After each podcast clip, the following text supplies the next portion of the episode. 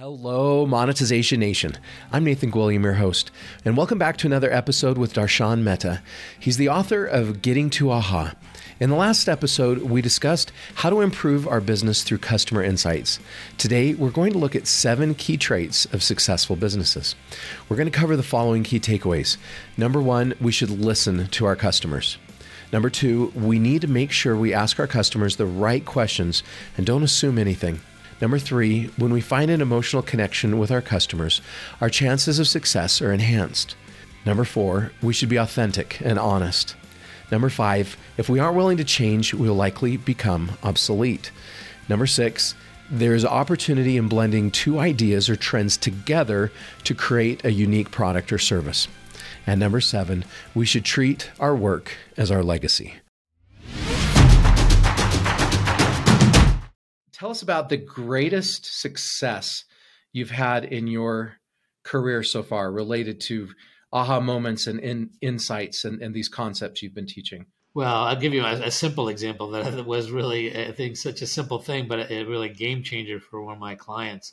Uh, they're basically a children's retailer and uh, they were opening their store at 10 o'clock in the morning but they realized a lot of their shoppers were mothers in the morning that would uh, if they could come they would come but the mom said, you know, I drop off my kids and I get to the bagel shop near you about quarter to eight thirty, quarter to nine, and by the time I'm done, I'm ready to, and I would like to go to your shop, but it doesn't open till ten, so I don't want to wait another forty five minutes to half an hour. But if you could open at nine thirty, that'd be great. So you know, a simple thing. They made that change within a week. They more than paid for all the research and totally changed the trajectory of their sales from that simple little insight uh, from talking to their customers. Tell us about the biggest failure or mistake that you've seen related to insights and, and aha moments, and and what did you learn from that? Oh, there's so many, and probably one that maybe we can all identify with with uh, Coke Classic, um, and that is where they did a lot of testing, a lot of uh, uh, money and effort was gone into tasting, blind tasting, uh, different uh, variations of the new formula for Coke against Pepsi and all the drinks, right? And so they they definitely had a winner. I mean, there was no doubt this one formula tasted the best. Everybody loved it, but they forgot to ask one question. That is, how would you react if we took your classic Coke away? and you know, they introduced new Coke and they had this great big launch and everything, but within a short amount of time, they basically had to bring classic Coke back because people had an emotional reaction to say, how can you take away something I grew up with for years, you know, away? And so that's the thing. Again, research doesn't have all the answers. It's really about understanding human nature and human emotions. Um, you know, sure, they might love this uh, product when it's blind taste tested, but when you have an emotional connection with a brand that you've grown up for years, right? They weren't just selling Coke; they were selling memories, or selling good times that people had, uh, festivities and stuff where Coke was a part of. And that's if you take that away, you know that's going to cause a different reaction. So you know again research isn't all the answer. You got to really think about it from many different perspectives but it's not that complicated either. Okay what is your best digital monetization secret? Uh, digital monetization secret. I would say that basically find ways to make it simpler cheaper or faster and easier and attach an emotion to it. And i think whether it's digital or in the real world your chances of being successful are greatly enhanced one of the biggest tectonic shifts that's transforming the business landscape today? Well, actually, my book, I talk about a couple of different eras. One is I think people are buying experiences more than just products.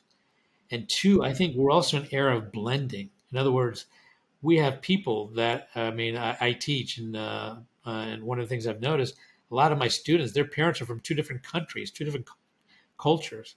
And it's happening, you know, in our society, but it's also happening in products. I mean, it's hard to imagine that it just was not that long ago they combined uh, tacos and Doritos into a taco shell. Called, I mean, who would have, you know, but it, it, was a great hit. And I think that's where you might even see some of these innovations where you're going to see blending of things together because more and more of the world is becoming blended. So I think, you know, you need to think about opportunities like that of blending products or opportunities with maybe someone else to create a, a unique partnership. Yeah, I love that concept of a lot of innovation comes in just merging two things together, finding two things that work. I was at a, a conference, the Funnel Hacking Live conference, and I I heard a presentation and And her secret, she's been wildly successful in the e-commerce world. And what she does is she finds two trends and she then puts those together and creates a new product leveraging both of those trends. And uh, I've seen that in my career. You, you take something that's successful, merge it with something else that's successful, put it together, and and that often is is a huge recipe for success. And that's what happened. Going back to the the iPod example, right? The trend was drives are getting smaller and smaller and cheaper, right? So that means we could actually store more on them.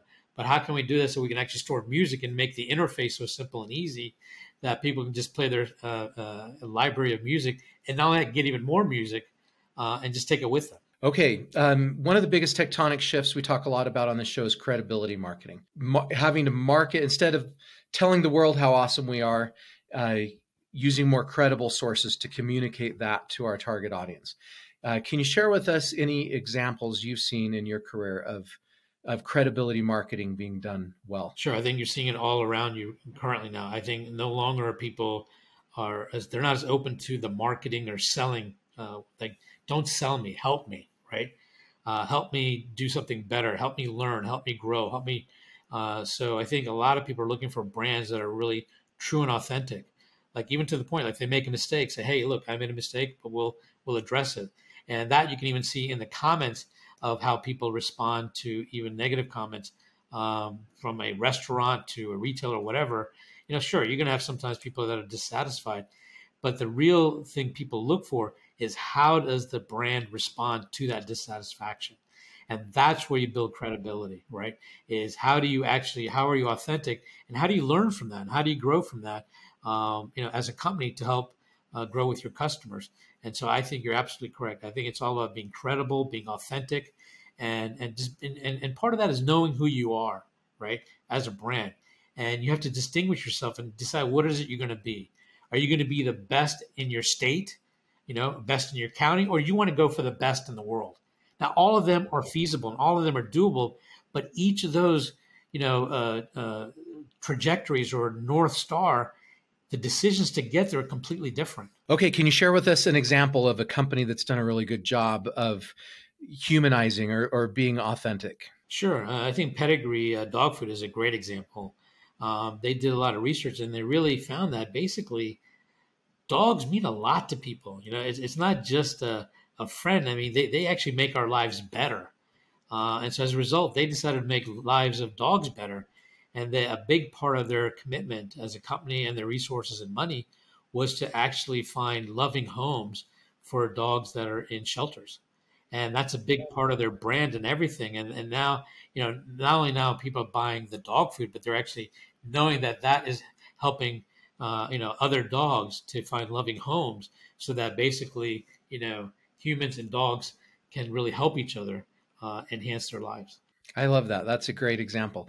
It's also a great example of passion marketing where they found this passion that their ideal customer has for dogs and they're helping a cause related to the passion of their ideal audience and, and associating the purchase of their product with with uh, helping that cause their target audience is passionate about. That's a great marketing strategy. Okay, so talk to me about how business philosophies can help us to achieve our goals. Well, I think all these things we're talking about credibility, authenticity, being closer. I would say one of the things if you could do as a mindset is don't pursue your work as if it's work. Pursue your work as if it's your legacy. You know, it's it's something you're going to leave behind. And when you make that shift, you'll see it can make a, a, a big uh, shift in the focus and the direction and many decisions you're going to make that I think are going to really drive your brand and even bring you closer to your customer. Why do marketing strategies seem to be constantly changing? Because our world's changing, you know. I mean, the way we communicate changes. I mean, you know, uh, I mean, what 10, 15 years ago, we didn't have all these digital options. And uh, you know, I mean, it's going to constantly change. And it's kind of an interesting thing because consumers want more choices, but there's a there's a fine line because if you give them too many choices, it becomes overwhelming too, right? So there's there's, there's it's always changing, and, there, and there's so many elements to marketing. It's not just the product; it's also the price, the packaging, you know, the whole experience. There's there's so many elements to it that getting it all right and combining that, you know, takes some time and effort and really understanding your your marketplace to make sure you get it right. Yeah, and it and I thrive on change. I I love change. I look for change, and that's very exciting to me. And you seem like you're the same way. But but I I think you and I are in the minority. We're probably less than ten percent of the population, and it seems like ninety percent of the population does not thrive on change. They you know there, there's this natural aversion to change and a natural resistance to to change. So so how do we how do we adapt to these constant changes around us? Well, you know, I think uh, there's there's a famous quote, uh, and uh, I think uh, let me say um, if I can find the quote real quick, and that's basically that you know if you're not going to innovate, you're going to become stagnant, and you're going to basically become obsolete. And so, your best thing to do is basically you should innovate because in that way you're going to control, you know, your ultimate future and your ability to uh, to thrive. And I think this is the difference between surviving versus thriving, right? Um, you know, one can just survive, or one can really thrive. And I think to thrive, you really need to constantly be looking uh, of you know what are the changes, societal, uh, and so on, that are going to really impact uh, what it is you're doing and how it's going to impact your customers and everything else. I think the difference is between uh, surviving or thriving, right? Uh, and I think that's kind of what you're talking about too. Is if, if, if you're curious, you know, you, are more likely to be one of those people that's going to be wanting to thrive and, and learn, right? Uh, whereas that you know, uh, and I think there's, there's a difference. Some people are talking about the personal life versus their business life, and as an entrepreneur in a business, you know you're going to have to innovate. Otherwise, you're not going to be around that long. Because even if you're not innovating, everybody around you is innovating from your competitors to your customers. So if you truly want to survive in, in the long term, you're going to want to innovate as a business person, even if personally you may not like change. So you know, there's ways to innovate and still hold on to what you like in your personal life. But uh, I would recommend definitely doing that because that's the difference between uh, surviving versus thriving in your business. Yes, so often we want to hold on tight to the thing that worked for us in the past and keep doing it and and unfortunately that only works for so long. We we have to innovate. The world is changing. What worked for us in the past worked because it was something new. We tried and tested and and we've got to keep doing that same thing going forward. And i think part of that underlying is we we're afraid to fail right? We don't want to make the wrong decision. We don't want to fail. And that's where again it goes back to you're going to get feedback from your marketplace one way or another but this is where, if you actually do uh, a little bit of research with focus groups and surveys up front, you're going to be able to make much more informed decisions versus just stabbing in the dark. And that's ultimately what you're looking for. You're looking for enough intelligence, knowledge, and information so that you're making much more intelligent business decisions as opposed to just guessing in the dark. Thank you so much, Darshan, for sharing your stories and insights with us today. To learn more about or connect with Darshan, you can find him on LinkedIn or visit his websites at iresearch.com and connectquick.com. And there's links to each of these sites on the blog post uh, on our site. You can also get a free copy of my Passion Marketing ebook and learn how you can become a top priority of your ideal customers at passionmarketing.com. Thank you so much for joining me for this episode, and I wish you success in getting to AHA. Do you want to become a better digital monetizer? To receive great monetization stories and secrets, please go to monetizationnation.com and join free. And if you liked today's episode, please subscribe to the show and share it.